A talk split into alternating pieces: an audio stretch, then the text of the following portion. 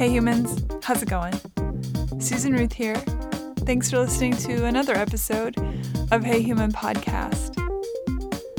I'm going to read you something.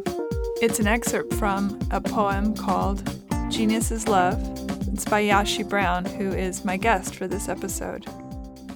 You didn't want the world to see you as limited because they would see themselves the same.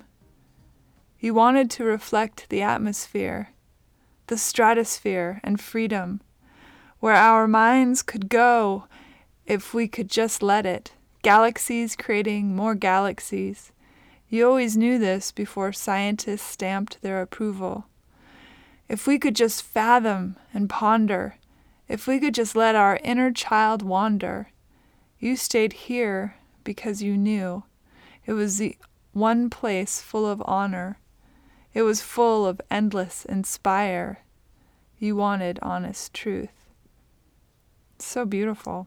I'm a big fan of poetry, so you know, doesn't it doesn't surprise me that her book of poetry inspired me so and excited me about speaking with her. Um, Yashi, in her early 20s, was diagnosed as bipolar uh, type 1, which, in her words, is, you know, is pretty much as extreme as you can get. Um, she talks all about it in this conversation, and she was very honest um, very open about everything that she's been through. I put we talk about a lot of books and music and such. I put all that stuff on the links page on heyhumanpodcast.com, and I hope I hope for every episode that you listen to um, that you do a deep dive into the links page because there's some really cool things that people reference, stuff that turns them on. You know, books they love to read, music they like to listen to, movies they enjoy, or whatever. It, it's it's just neat to see what other people are into. At least as far as I'm concerned, it's cool. Um, social media stuff, you know how to find me at this point, probably if you've heard a few episodes. Um, hey Human Podcast on all the social medias. You can find me at Susan Ruthism on Twitter. Um, if you'd like to help support Hey Human, go to heyhumanpodcast.com and there's a Amazon affiliates portal at the top of the page. You click on that, you shop Amazon like you normally would and it helps support Hey Human, as do many of the links on the links page. Um, if you are intrigued by a book or some music that we talk about in one of the episodes, and you go to the links page and click on it, it's likely going to take you to Amazon and uh, through the portal, and uh, that helps support Hey Human as well. It doesn't cost anything extra for you or anything like that. It just um, if you're aware of what the affiliate programs do, it just every purchase it gives back, you know, a couple pennies toward whomever the affiliate is. So I appreciate that. If uh, if you're doing your shopping on Amazon, thank you for doing it through Hey Human Podcast. Okay, um, I think that's it. Oh, I don't want to forget the book, the tantric book that Barbara Krause wrote. Um, I mentioned a couple episodes back that I mentioned a couple episodes back that I was going to be doing a giveaway for the tantric book uh, Urban Tantra. And the person who is going to be receiving that book is Bethany. Congratulations, Bethany. I'm not sure if it's appropriate to say her last name on air, so I'm not going to. But um, Bethany, congrats, and I will be sending you uh, the copy of the book. Thank you so much. Um, anyone wants to reach out to me, Susan at heyhumanpodcast.com, please do so. I'd love to hear from you. And as always, I want to thank you all for listening. And I appreciate the fact that you're spreading it around, letting people know about Hey Human. And uh, please rate and review on iTunes. I really appreciate that too. Um, been getting some great reviews, and it's really helpful. And you can, I think, you can review pretty much on any podcast app that you use. So iTunes is just probably the biggest one that I'm aware of, but I know there's lots out there, lots of choices for you. So yeah. Anyway, uh, go out there and see yourself in someone and see someone in yourself and be a part of the human race. And I wish everybody well and beauty and love and all the good stuff. We could use a whole lot of good stuff. So I I hope the best for you. Thanks for listening, and uh, here we go. Yashi Brown, welcome to Hey Human Podcast. Hi. It's a pleasure to have you. It's a pleasure to be here. so we have a mutual friend, John Velasco, and I've known John forever and ever. And he's Wow. a, yeah, dear old friend. So it was very well, not old. He'll be mad if I say that. a friend I've had for a very long time. Let's put it that way. Um, and you Old work friends with are great. yes, and you work with John. Yes. right? Yeah. Yes. So, um, you are a poet, yeah.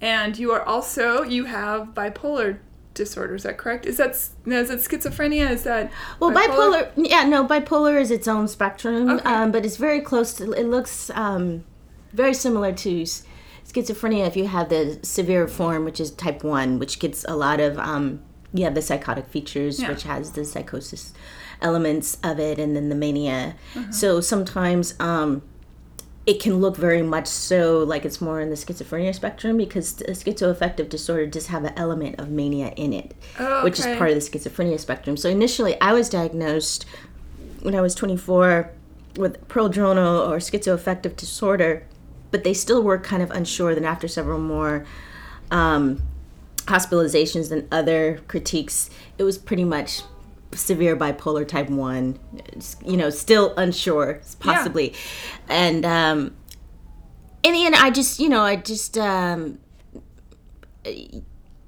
I don't know. I guess um, still to this day, whatever anyone wants to, you know, package it as is what it is. But I do know that officially getting a diagnosis or having a word attached to the horror that I was experiencing in my life was very much so helpful.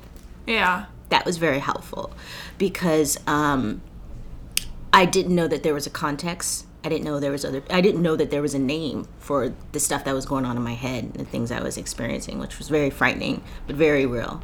So um, a lot of people don't don't like the fact that we have all these names for things and all that, and I get that aspect.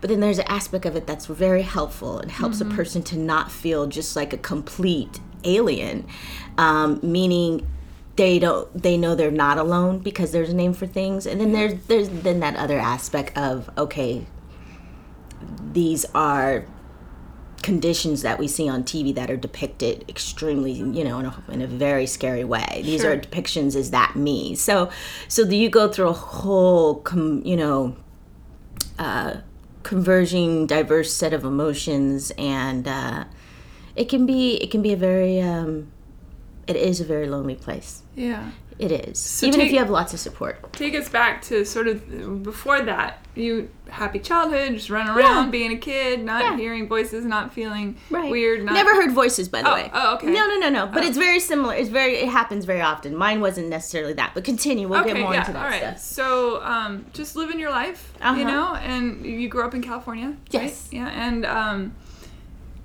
now, from my understanding, with uh, any kind of uh, brain chemistry stuff, that that sort of kicks in in the early twenties. So you were you were on the timeline, Yes. yeah. Oh yeah, yeah. So- I was text textbook. Yeah, so before and then during, what, what was that process like of just everything was hunky dory and then boom? Boom. Yeah. And it is kind of like that. Everything is normal. Then um, I had a situation, a life situation. It was a romantic interest situation that was it was the trigger. That was like an instigator. But that what that was is that brought up a lot of other um, emotional uh, struggles in my just own personal life.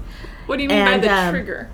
Um, it was my first kind of heartbreak situation with a, you know, so so that was a very strong emotion for the first time I was ever feeling, and that was when I was what 19, 20.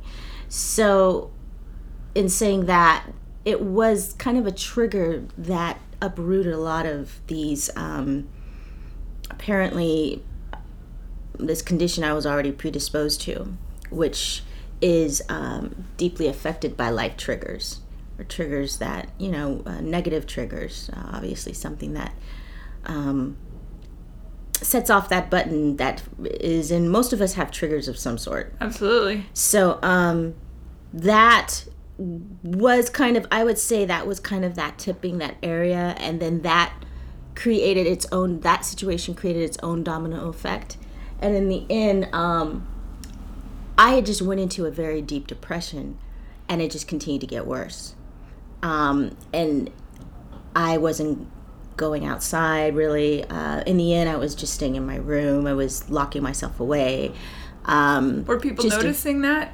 not really. There's a way to do that, and not in fo- in folks and to mask it. Yeah. Like, And, I'm just know. to go listen to some music or, Or be I'm a teenager yeah. or whatever. Or yeah, and you're already going out, or you know, and I'd leave with my car and just go to the canyons and just drive around the canyons and, uh, you know, Topanga Canyon, Malibu, all the canyons along the, you know, the uh, LA coastline, and um, Would that help? to some degree, I was just kind of getting away and trying to find. And a lot of times, I think I was just wandering, trying to find something that I didn't know was didn't know what I was trying to find. But it was again, it was all part of that isolation, which um, I work on the campaign to change direction. We could talk about that more a little later. But that's part of the five signs of emotional pain is isolation. That's a key. That's a key sign for anybody who might be observing something different happening in a loved one. So um, back to that time period, yeah, I was um, doing that, and then just to give you kind of like paint a picture, I would. I was working at the time in my dad's office, so I had my own um, area. I was running the office, and um, I would go in in the morning, turn on the computer, and I would stare at the screen until about four o'clock when it was time to leave Wow. and not realize the amount of time that had passed. And maybe someone would come in and I would do some or whatever, and then I'd go back. So I was not, in the end, that's when the psychosis starts to take on. You don't realize that you're not present. And then when that starts to happen, you st- your thoughts start to create stories and Bigger start thoughts. to create bigger thoughts. Yeah. And I was fully now disconnected. So while I was in that state of what I've just described, someone could walk in the room, and then I was aware that somebody was in the room, and they might see what's going on, but then in the end, they just go away to some because usually I was kind of again I was in a separate part mm-hmm. In. And my own in my own space. You looked busy or concentrating on Yeah, or concentrating on something or whatever. Yeah. Then over time, it became very apparent by the work that was getting left undone, by the things that were not getting fulfilled, and people saw it. Wait, and then Yeah. my dad, he was, you know, living in another state at the time. Started to, things started to all come, you know, full circle. Yeah. Yeah. So in the moments you weren't really you weren't really aware you knew something like oh my god the whole day is gone and where did it go but all of us have those moments so how did you start piecing it together Mm-hmm. I didn't. oh you didn't so I there didn't. was a okay It took family. oh wow okay It took outside people. okay to say something's wrong and i didn't know anything was i didn't i knew i didn't feel normal i knew something was off but i had now spent so much time in sadness. By that time i was about 23 24 oh my gosh and um, i had spent so many years just in depression and everything. It just got so progressively worse that i didn't realize how severe i was at in the end. Then when i started saying things my that were obviously very delusional and clearly not something that I was, you know, clearly not something that was truly happening.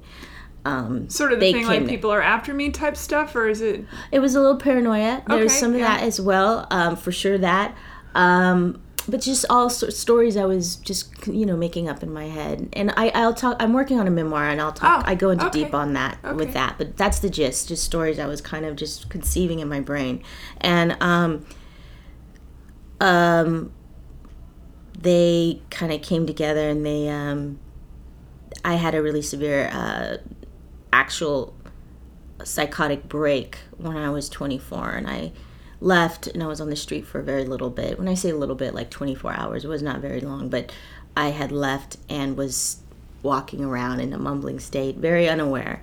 And um, the cops were able to get me back to my family that was local there in California because at the time I left Vegas, came to California, all in a state of disarray.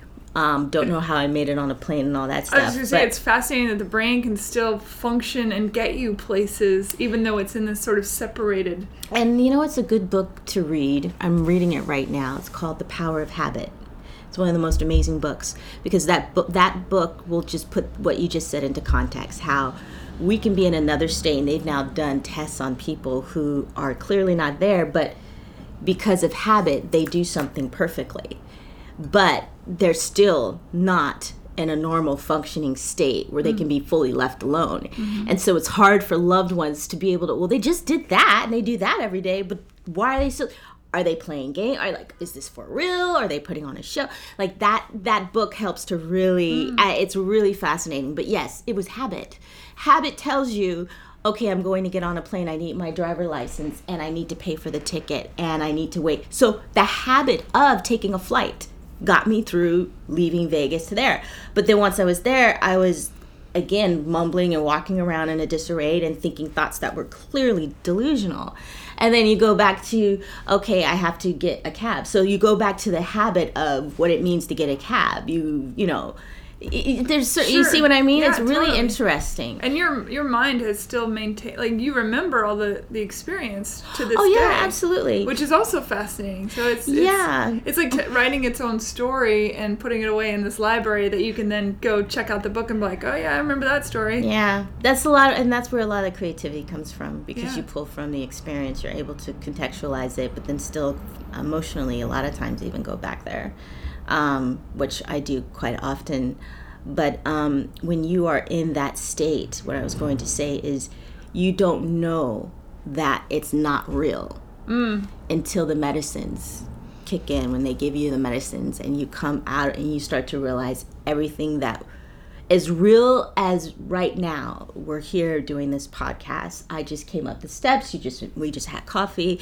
As real as all as that is that's exactly how real a delusion experience is. When you're in psychosis that's how real it is. It's actual really happening in your brain. That's how real it is. Did you experience so, So- you didn't experience hallucination you said, but you had audit like just messaging.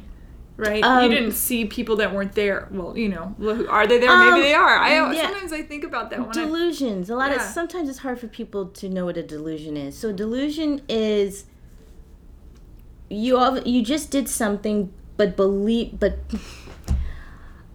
so when i walked in there was those two people out Right. front so a delusion is those two people they left when i left my house and they got here before me and had it why did they why were they there before i did? Because mm. i saw you see that where those were just two women with their baby who i have no idea who they are. They were just happened to be leaving the building the same time i did. But you what you do is you kind of disassociate a little with delusion as well. And you connect things that are completely not connected. And that's because of does that make sense? Yes, totally. and it's very real. So just that that's just i mean that's a small example. But that's happening in so many different um, at the same simultaneously in so many different ways in, in the moment What do you think about the idea that, and and again, I've, I've thought about this so often. I was walking around in LA um, a couple months back, and I passed a man. Um, he he looked homeless and disheveled and all that. He was behind a liquor store, and he was talking quite loudly to himself. Yeah. But with pauses, as if someone was answering. yeah that's hearing voices Yeah, and um, I I thought, gosh, uh-huh. it would be so fascinating. I wonder who he's talking to, and then I think, is it possible? We, I mean, we've only just barely scratched the surface of what our brain is capable of, and the, some of mm-hmm. the most brilliant neuroscientists in the world are still like, I don't know, you know. Oh, so, yeah. so I sometimes I think, well, maybe they aren't. Maybe there's some other. Does I'm gonna go out on a limb there, but maybe Yeah. there's some other realm or dimension or something where they're actually tapping in and then is somebody on that side having the same experience and people think that they're right do you know what i mean i, I think and i know that's sort of sci-fi but it's also like well who's to say who's to say we're still crest we're still cracking the surface on telepathy on Yeah. um on picking up on Remote individuals viewing. thoughts remote feelings audit auditor all sorts of things Yeah. so now those experiences people saying are yeah the difference is though um they're they're definitely in a mental state of um i don't know how to place it not making they're they're still isn't the grounding of that Right. part obviously Right. I, so the aspect of what they're doing is still rooted in um in a in, in a place where they are not uh, healthy mentally because of the other decisions sure obviously because of the actual decisions that are being made right um they're not aware that i'm in my body i am having a remote viewing experience they are I'm in. I'm not even in. I'm. Who knows where I am? right right Yeah. um and and like i said it's just it's th- these are things that's hard to explain for me for others that are dealing with mental um, you know health conditions but i know for myself when i was experiencing um, those thoughts and the mania and all of that it, i was not feeling well inside. I was unha- i was deeply unhappy. Um, Even in the mania, mania? can you can have irritable mania, which is still very much somatic, but but it's an irritable and it's agitated, Okay. um, manic kind of a thing, and then you can have that euphoric mania too. Um, but um, even despite all of that, there were at the end of the day, depressive bipolar disorder is really it's just the depression part is the key thing. That's the part that gets people in the end. It's just really bottomless. It's intense yeah. it's super super super super intense what goes up comes down i mean just that that's extreme manic high euphoric has that complete it's a matter of time before it swings the other way just as deep Did, did you turn, excuse me, to anything to placate that, like alcohol or drugs, or were you? Never did, and um, I am one of the rare situations, uh, cases in that situation, and a lot of it just has to go back to probably my upbringing. Meaning, I was just kind of, I was that kid that went by the books and was afraid to, to go to the party and have the drink if my mom said don't have a drink or don't don't you know touch a drug. So I actually did listen. Yeah, that's good. um. Because So that would have only made things yeah yeah yeah so i i really wasn't curious in that way i never um it didn't have an addictive personality in that way That's good i was fortunate Yeah. very very fortunate because that part saved me but i did um yeah i didn't have that challenge when the police brought found you and brought you um, to start the beginning of the help that you needed, yeah that was did, the beginning part Did you? Were you fighting it at that time, or were you like, "Thank God, it's somewhere in you"? Did you think? I wasn't aware still what was happening. I was just like, okay, police are here. Okay, da da da. And then I slept. I went. I remember going to sleep in the guest room at my grandmother's, and my mom was there, and people were. And I was just in my own believing something, believing this story that was going on in my brain as to why I was in LA and what my purpose was in being there, and you know, Yeah. yeah. It's it's it's it's really interesting. But what i can say is once you come down and you're put on the medications that bring you back to okay today is january 29th right now it is about 11:45 and i am on madison avenue. Like once you get back to the present right this second it's just the realization of everything that you were thinking was not as you thought it was it was imagined. Then um that's when it, you have so many of the self-identity self-esteem sadness that's when a lot of that starts to kick in because you feel like you can't trust your brain Yeah. and that's a deep part Was there shame around that too? serious shame Yeah. serious, Had anyone else in your family had that kind of? So there was no marker, right, to to place it no against. no there Because wasn't is it a genetic? A lot of times. Um. Yeah. No. No. No. There. It is. It does run in families. Bipolar Yeah. does. Schizophrenia does, especially as well. Um. So I have certain family members. Uh. Actually, some of my I have uh, family members, cousins, in my mom dad's side. Um. You know, different individuals Okay, who so might have struggled with different types of conditions, and then certain members of my family have been open about depression and all that kind of thing. Sure. So so there's a little bit of an underlying current for sure. Yeah. Yeah. The brain is so fascinating. it really is. I mean, And what you said about what our brains are capable of, no, that is very true. I really, really do believe that. And the delusions and everything that I experienced, there are some aspects and moments that I will go down kicking and screaming said were in fact real and not delusional. And I and doctors will have their opinions or whatever, can you but that's their explain any opinion. of those, or you? s- No, I'm not going to explain them now. it. Okay, save them for the book. Okay. not just that. I mean, it gets really tedious into Ah. it. But I will just, just- yeah, I just will say that there's those um, those aspects that are very real. Yeah. And and um, how emotionally charging. Mm. Um, and this I will say, you tend to think a lot of yourself every time you go into a manic state. You think that you have special capabilities. That's part of being manic. You feel like you are specially sent to do certain things. There's aspects of all of that um, that you definitely come to realize no, I am just like any other human being out here having challenges. But then you definitely feel more inclined to certain activities and certain um, modes of expression. I feel definitely come very e- much easier because you're just um, naturally pulling from something that is. Um,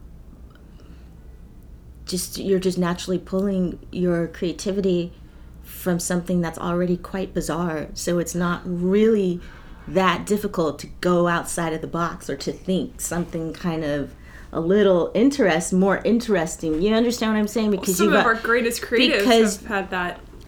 Right? yeah, because it's right there. Yeah. You've already you're gone. God in its you're, You've way. already kind of yeah. gone there and such a crazy. You've, you've and you don't trust your brain and all this. So now you're just writing everything. So those aspects of it it's kind of a given. It's not saying anyone's got to more acts. All it's saying is our experiences in life are going to all, especially if you are a creative, it's all influencing your art. So whatever those bizarre experiences are, it's going to show itself in the work that you do. And I will say that some of those unique moments I have a lot of belief in that I experience. Yeah, so. I believe it too. Um, were you the same amount of creative pre having all this stuff no. happen versus now? No. And even now that you're on a medication, I assume you're they figured because I imagine at the beginning it takes a minute to figure out the right dosages and what kind of meds. Years, years Whoa, to figure that out. That's a long time. Off and on meds. I was your textbook person with bipolar, severe bipolar, and, and mental health challenge who didn't take their medicine all the time.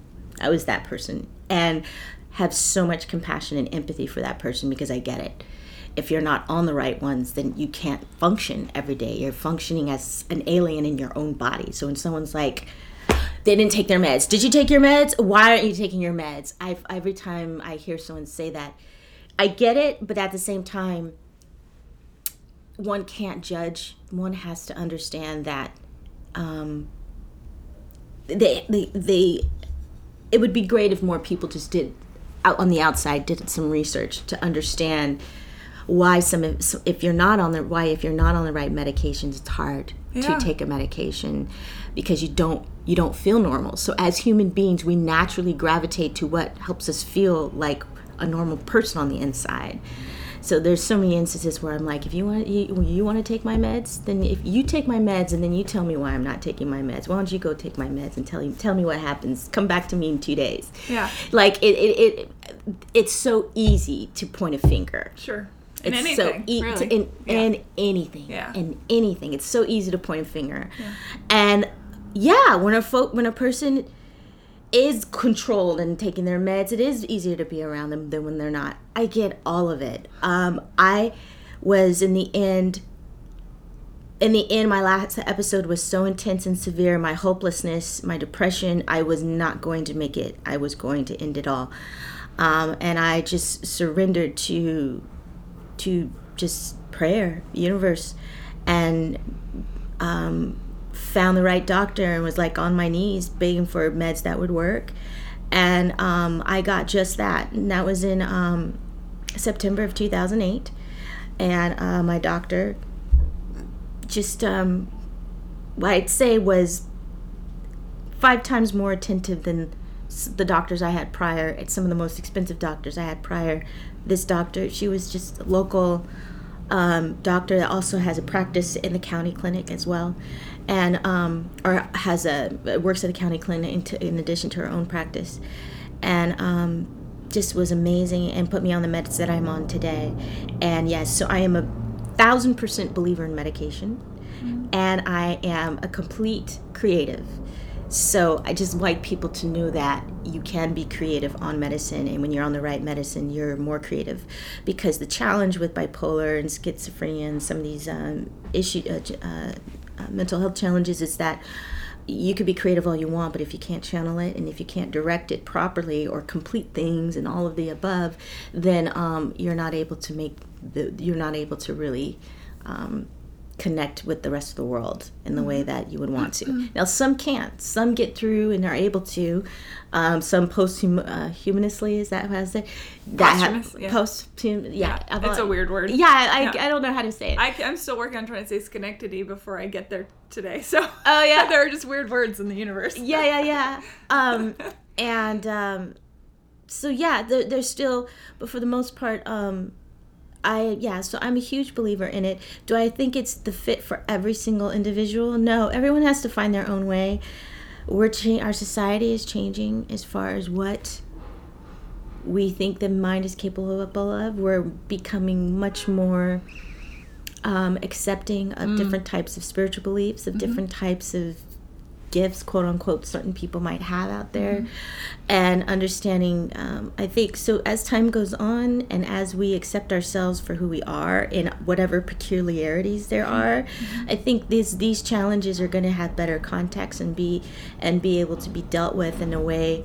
You know, where individuals are not afraid to say something wrong is happening to me, so I need help, or a family uh, you know, a family, a father or mother is okay with talking about it. All of the cultural aspects are also holding back the actual progression of how we're moving forward in these same mental health conditions. The united shame over mental illness is extraordinary. That it's- Extraordinary. Yeah, but Still. I, I feel like it's ebbing ever better, tiny, tiny. But um, I there's a show on uh, I think it's on Amazon Prime. It's um, David Eagleman's The Brain, and they did research. Yeah, it's fine. Uh, it's up there. they did research. Um, they hooked people up uh, to electrodes on the brain, and they had them look at images of just regular people, dogs, you know, whatever, and the brain lit up like, oh, dogs, humans, you know, this, that, or the other, everything's groovy. And then they showed them, um, for example, a picture of somebody who was homeless, and the brain suddenly went to the part of the brain that looks at objects instead of humans. And that's that empathy thing. It's like they, they disassociate and I think as human beings, we have a tough time empathizing with something that we might fear could be in ourselves. Mm-hmm. So, I look. I um. So interesting what you just said. How. How it was when it came to the what's it? What he's a neuroscientist. What, neuroscientist David Eagleman. um, how in the work that he does, it presented itself as an object, Yes. and um, that's kind of what I was trying to get through when I was doing my piece on uh, last Wednesday, because that is, it's easier for us to handle looking at it if we if we contextualize it that way. I don't think we're meaning all of us as humans are saying that's just an object but but in order for us to be able to harness looking getting by or having to be in the presence of someone homeless for whatever length of time we have to be robotic otherwise how do we contextual how do we deal with that Yeah, not only that, in the research, it looked like it happened instantaneously. So it's not even on a conscious level. So mm-hmm. consciously, we look at things as as other. Yeah. And, and the brain goes, oh, let's put this over here. It'll make you feel better. Mm-hmm. Yeah So fascinating. It's not very helpful, but it's certainly fascinating. It is fascinating, and all that means you said something. It happens subconsciously consciously. So it's just going to take a change in consciousness. Yes. For us, once we evolve more consciously to understand, um, you know, we're still dealing with everyday life in such a physical way. Mm-hmm. We're still looking at everyone in such a, you know, the physicality of things, the physicality of the, city, you know, the, the aesthetics of things. We're still very caught up in that Yeah. um, and um, so so once we really become more and, and I mean there there's a place for that obviously. There's that place. But once we become more caught up in each other's spirit it's going to change until we start really seeing individuals as spirits walking along spe- beings and spirits and lights and things like that. Um, instead of oh that man over there who has the, those Asian features, or that woman, she's kind of, you know, she's darker skinned black woman. You know, until we start to really not Yeah. even really, we see more the spirits of each individual, then I think that we'll be able to to to, to do a little better. I hope that's in our lifetime. Maybe, maybe not. But I, I, do hope so be. too. But I hope. that I would pray be for that. Wouldn't that be amazing? It it truly would be. Yeah, Yes. it is. And I don't know if we'll be aware. Maybe we will. Maybe. Who knows? Maybe. Yeah. I don't. I can only hope. You mentioned um, people who are on the medication. They've and and okay, so we're in the music industry as well. Like we're in all these industries of creatives. Many of my musician friends were like, "Oh, I can't, I can't write a song unless I'm high or drunk or you know whatever." And I'm like, "Have you tried not being that and see?" You know, you can convince yourself of anything. You can convince yourself that you know ev- anything you give power to. If I'm afraid and I give power to that fear, fear becomes my master. If I am joyful and and I put my energy into joy, joy becomes my. You know what I mean? Like, so I think that is so important because uh, people won't take their medications for that very reason. I think they're afraid that that it will Mm-hmm. put a put a stop on on the source. So you're living proof that it doesn't have to be that way. If you're on the right ones, if you're on the wrong one, absolutely. Most of the meds out there, and a lot of the medications out there, um, will have that effect that flattens, which takes away um, human emotion. Really, But you were brave enough to say this isn't right and keep trying. And that's You've the other thing. to. It's like therapy, it's like finding a good doctor or a good pediatrician or a good school or Right. whatever it is. It's it's interesting that we give this power to people who seem like they're supposed to know everything. Mm-hmm. But as my father always says, there are still people that graduate med school with C minus. you know, I always think of that. Always, so always. it's okay to say this isn't a good fit. This isn't Mm. okay, and something is not right, and keep going until it is Yeah. right. Yeah, With no. lovers, with you know, friends, with whatever it is. No, it's true. Yeah. It's true to believe that there's something better that's out there. Yeah. But it's hard to when you're put in a you need others to communicate and help you see that because you feel like okay, this is my only experience so it doesn't work. But no, there are different types of doctors. There's different med. There's different types of medicines, Mm-hmm. and not every every medicine is a fit. The key thing, you could be on the right medicine, just the wrong dose. Mm. It could be that simple. Mm-hmm. It could be just a matter of tapering off this one dose of this med, but then doing this med. This it could be so simple. You could just be a heartbreak, heartbeat away from functioning at your best. Mm-hmm. Um, if I was to take another medicine one particular way, I'd be completely functioning. You know, so differently, uh, not as good. So.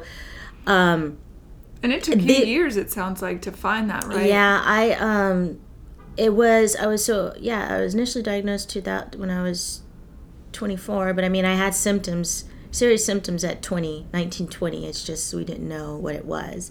But so if we take it from the actual date though that I had been diagnosed and started to become under different doctors' care up until when I did get the right meds, it was about 7 to 8 years Mm, so long in time. between off and on. Moments that i didn't have bad symptoms then serious manic episodes and hospitalizations. And then when i got on the right meds yeah i always say i felt better in six to eight weeks than i had in t- in 10 years. It just took those it just took the right combination. And my doctor she was the one that listened constantly to my feedback wanted me to every single time i saw her what happened this last week what how are your meds work okay so what did you do like she asked so many doctor. questions yeah she asked so many questions about my mood behavior and and then she says so were you taking your med i said well i did miss this day but i took she says i can't help you unless you take your meds every day that's how we can find out what's working and Mm-hmm. not working but if you don't take your meds i can't i, I won't know she gave me and it made just so much sense in that moment that i just said okay That empowers day, Mm-hmm. you. She's empowered you to be a voice for yourself. Yeah. saying, look, this this seems uh-huh yeah. yeah That's great. instead of saying you need to take your med no she's everybody says you need to take your meds everyone's like why aren't you on your meds but she's saying we can't get this right there is a way to get this right but we can't get this right if you Without don't you. without you doing this Yeah. part because Yeah. i'm not going to be seeing the results of my work Right. that's different. Yeah. That's different. That's communion. yes. Yeah. It's working with someone, Yeah. and that's validating that person's part as well in it. Yeah. Oh, it was. It really That's did a good make doctor. Good on her. Good, And really you know, good. good on you for sticking with it and yeah, and having- yeah, yeah. No, for sure. there's bravery there. Oh, yeah. Absolutely. so um one of I would say a, a poetry collection that you're well known for, famous Uh-huh. for, is the uh, uh, Black Daisy in a White Limousine. yeah, that is so- such a cool title, by Oh, the way. thank you. As a songwriter, I was like, that is the coolest title ever. So and I went to I was like, oh, I'm gonna go buy the book and read it, and it's like a billion dollars on eBay. but it's on eBay now. It's well, Oh, people that are like, oh, I have a copy of this. It's you know six hundred dollars. I'm like, well, that's a little steep for me, but I it's sold know- out on Amazon and things. yeah, it's so- not out and it's not in print anymore. I'm Yeah, doing so another. people are selling it for a lot of money. That is really. I know. I saw that one day, and I'm like, I'm not even. No, I'm kidding. I was like, kick that back. I- Yeah. no, I mean that's. I mean that's great, but there isn't any copies out there. Um, I kind of yeah, and I'm working on. Um, Was that your first collection? Yes. Okay. Yeah, that was the first. I have another set of poems that I've done since then, but because I'm working on my album, my poetry album, Oh, which is going to be that com- uh, compilation with music, and I am so excited about my project right now, and so we're holding off on the audio the new audiobook release for Black Daisy and some of the other stuff while we so that I can just do a launch that has that aspect, you know, that has the audiobook, the update audiobook, but the music project. So there's that. Okay, cool. And then it'll be a simultaneous release hopefully. But um how has everything been informing your poetry and your, you know, how does that inform it? Where where do you pull? Do you have to go to some of the dark places, but now you have an ability to come back, whereas you're not just hanging out in the. well, I, as a writer, I have always, even when I was in the severe funk, those moments, I have to say, there's always been a trail of hope mm. in my work. Mm-hmm. Usually, I never not had that moment. There, in the very beginning of my depressions, when I couldn't conceive um, a light at the end of the tunnel. There were pieces that didn't have that piece of hope in it. But for the most part, um, I've always written in that way. So I would go back to those periods, or I'd be in those periods, but I'd always dream of victory, always dream of coming out on top. And it's that dream of getting through it that has kept me determined in not only my recovery and, and um, you know, uh, my treatments for, and, and not giving up on my dreams as far as my career is concerned, despite days of feeling like, you know, feeling like this isn't gonna, I don't know if this is gonna continue. So that hope has kind of always been part of me. There's a part of me that's just so optimistic and refuses to stay negative. Um, despite whatever is going on around me. So that's been a lifesaver for sure. And some of the John sent me um, some of your work as well, and there seemed a, a current of like uh, requesting for understanding too. That reaching out to your fellow person, saying, "I'm a human being, and these are Yeah. the things that are going on with me, but it doesn't mean that I'm not worthy of your love and respect." And that that was a really beautiful.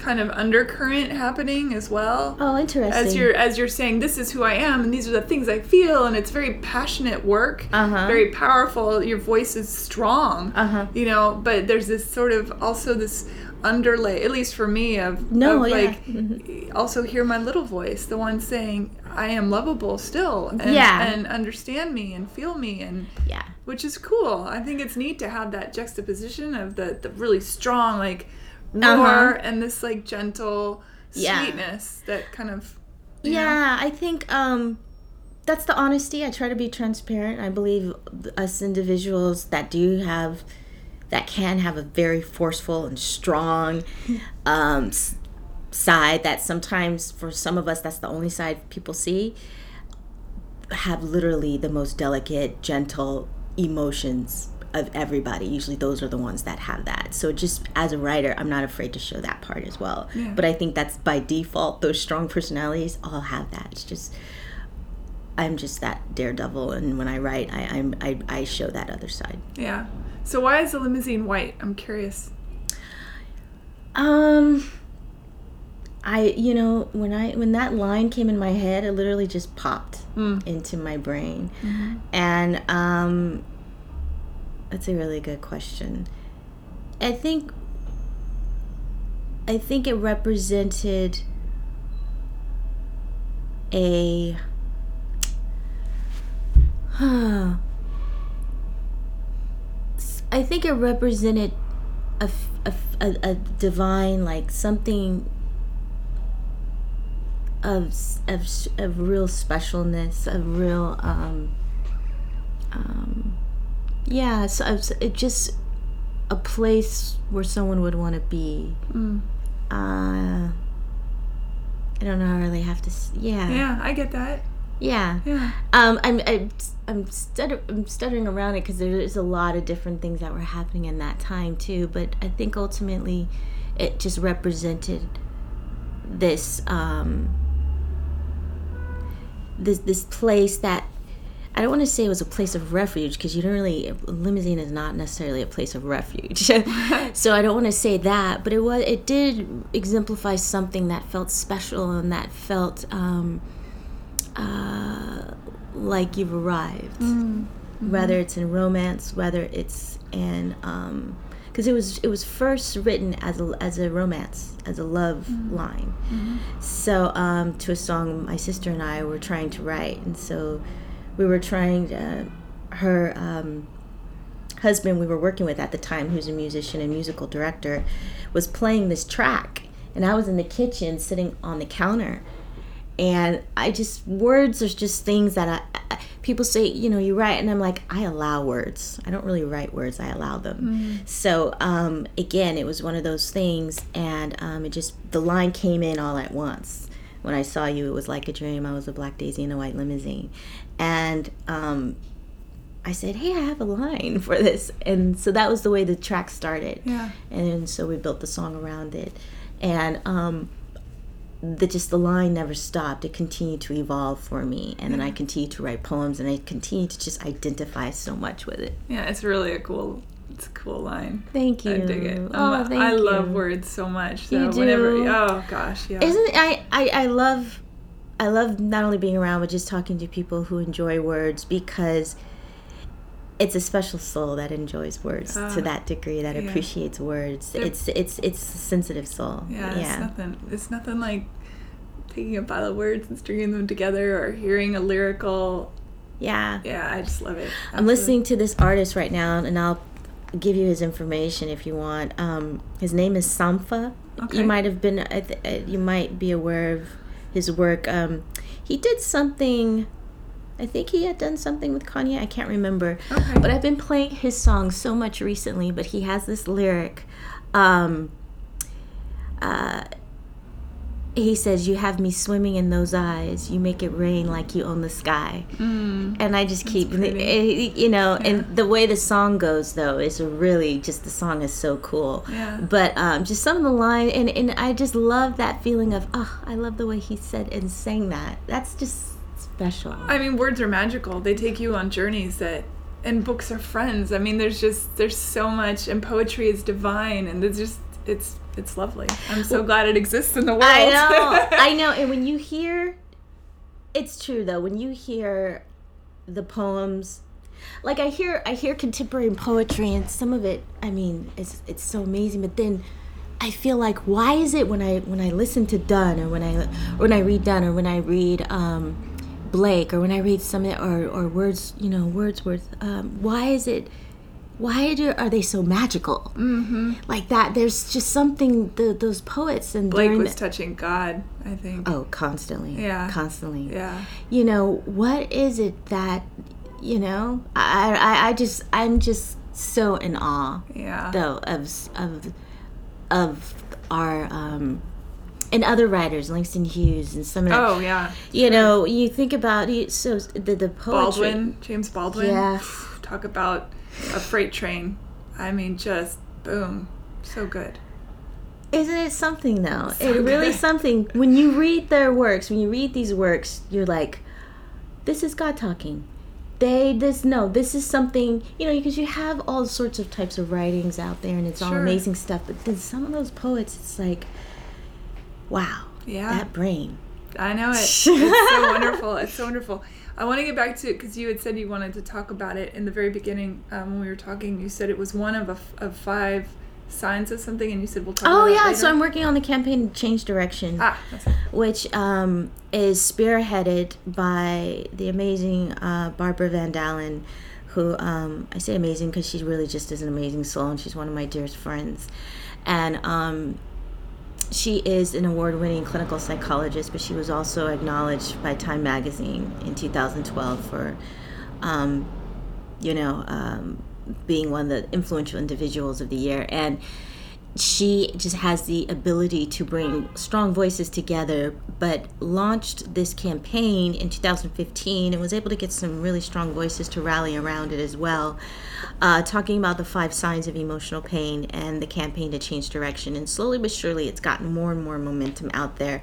But i just connected because the five signs she says that we should all know the five signs which will help intervention with um, suicide which will help an intervention with someone who might be given to going to drugs or alcohol or any of these things. And the five signs are very consistent. Just like we know the five signs of a heart attack or just like we might have to understand and know um, how to do cpr we should know what the five signs of emotional pain are. And it was the first of its kind that i ever heard anything like that. Um, and I just I looked at the five signs and I had every last one of those at this simultaneously.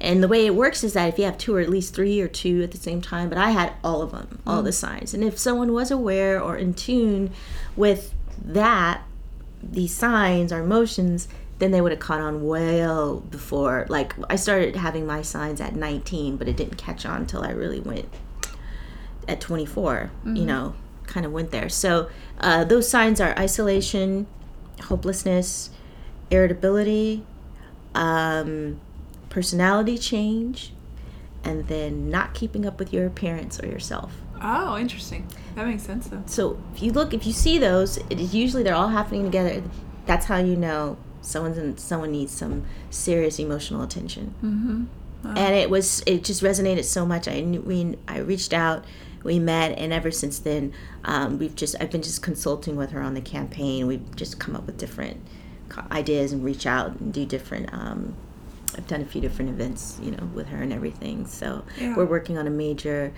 event that's happening in june that'll be in london and it will be the world's it's another summit. It's a world summit that she's doing Yeah, um, that's cool. bringing other I'll put links to all of that on uh, HeyHumanPodcast.com Yeah. too, so that So definitely put links for the campaign, the five signs, and everybody should know what these signs are. It Yeah. should be ingrained. We should.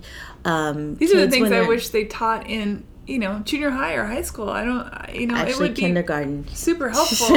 you know? no, absolutely. Yeah. Well, that's what's happening soon. Eventually, every state, but California, you know, certain states and cities are making pledges to adopt the five signs because it literally from grade school. They're very easy to learn. Sure. And a kid that's seven, eight years old can see, "Mommy, you're not. Oh, you're yes. showing the signs. What's Sure. going on? Yeah. You know, it, that's how it all works. Is Yeah. everybody helping each other? Sure. But kids are some of the most. If they grow up learning and what these things and everything, it's not a big deal to talk about emotions. It's not a big deal to say I'm feeling sad today. If only. If only Yeah. we all were more in tune with that. And unfortunately, now we're in this place where we're desensitizing our emotions to such an extreme Mm-hmm. by, you know, our machines that certainly help our lives function quicker. I don't know, better is not really the word, is it? It's quicker, Yeah. more conveniently, and all that. But there, it's robbing us of that connection, that communion, and Mm-hmm. that that moment where I say, "I see you." Do you Yeah. see me? We don't really have that in a lot of ways because we can digitally communicate, Right. and you know, and now people are scared to answer their door or you know answer their phone, even. Or, or like- respond to a text or, or respond to anything It's because yeah. it means confronting or whatever. I mean, I don't know. I, I think I think that's been an issue all the time with people. But I, I hear you. It's so easy today to turn off Mm-hmm. and to not deal with something or to mask And or hide behind is- or hide behind Yeah. and isolate. Yeah. It is very easy to do that. yeah.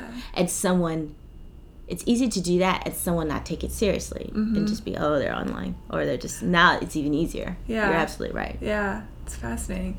Um, what's next? What's coming next? You're working on the the album of Yes. poetry and music combined, and then Yeah. it sounds like you've got a book working yeah on that. so that um, so the book is pretty much finished i have an Okay. audiobook that's pretty much finished Okay. the new set of poems for black daisy Mhm. um, and then i have the i'm going to that's when i'm going to california this week to finish up writing some of the the songs and i'm working on the change direction uh, poem which is another uh, um, it's going to be a spoken word poem that i did with um, individuals that submitted lines and so I put Oh. it into a big piece. It's a group poem, so I'm working on that group poem, and then um, we're also filming, and that's what I'm working with John. Is they're filming kind of all of these different aspects related to the work that I'm doing, but also this topic of mental health for their series that they're putting together called Mm-hmm. Creative Activists. So, um, so my part is going to be one of the episodes on that. So That's that's, awesome. what they're working on. Yeah. So and your memoir. things. And well. um, yeah, that's in the make. That's been yeah, no, yeah, absolutely. Yeah. So yeah, I'm a busy girl. it's exciting. Oh, it is. As well as speaking engagements, I have some stuff coming up. Um, there's the BlogHer Summit. I don't know. Have you know you know what BlogHer is? Oh, okay. Well, BlogHer Conference. Okay. They have the BlogHer Health or BlogHer whatever. So Okay. that's coming up on Wednesday. It's in Tribeca. Okay. Um, so that's cool. and cool. Um, Arianna Huffington's going to do the keynote for that particular event, and they're talking about um, everything relating to health and women. So that's some of the you know so from mental health to fitness health to um, image issues, self-image issues, all sorts of different things. So it's going to be an amazing, uh, yeah, it's going to be an amazing thing they're doing. I think. Well, does that happen excited. once a year? Or does it come up every quarter? It's once a year. Okay. The BlogHer conference. It's been pretty well known, but this is their their health. Their health part did so well. They just did this one for BlogHer Health, Mm, and cool. it just yeah. So Yeah. that was exciting. That's great. There's lots going on. Yeah. I really appreciate you being on the show. How can people find you? What's the best way? Oh, you can go to my website, yashibrown.com. Um, I'm not. I'm trying to be a little bit more diligent and consistent with my social media, Facebook and Twitter, but you'll see me on there um, more often. I'm very much so back and getting regular. That's the part of me that retreats, and then it's very difficult for me to hand it off to somebody. Oh yeah, I just get. I, I micromanage. So that's that doesn't really help also. me. That's not. I know. So that doesn't really help the whole thing either. I mean, if you're not going to do it, then have someone else help. Well, you can't micromanage. So yeah. So um, I'm still having finding my way with social media. Okay. Thank you for being on the show. Thanks for having me. It's been delightful. Bye everybody. Bye.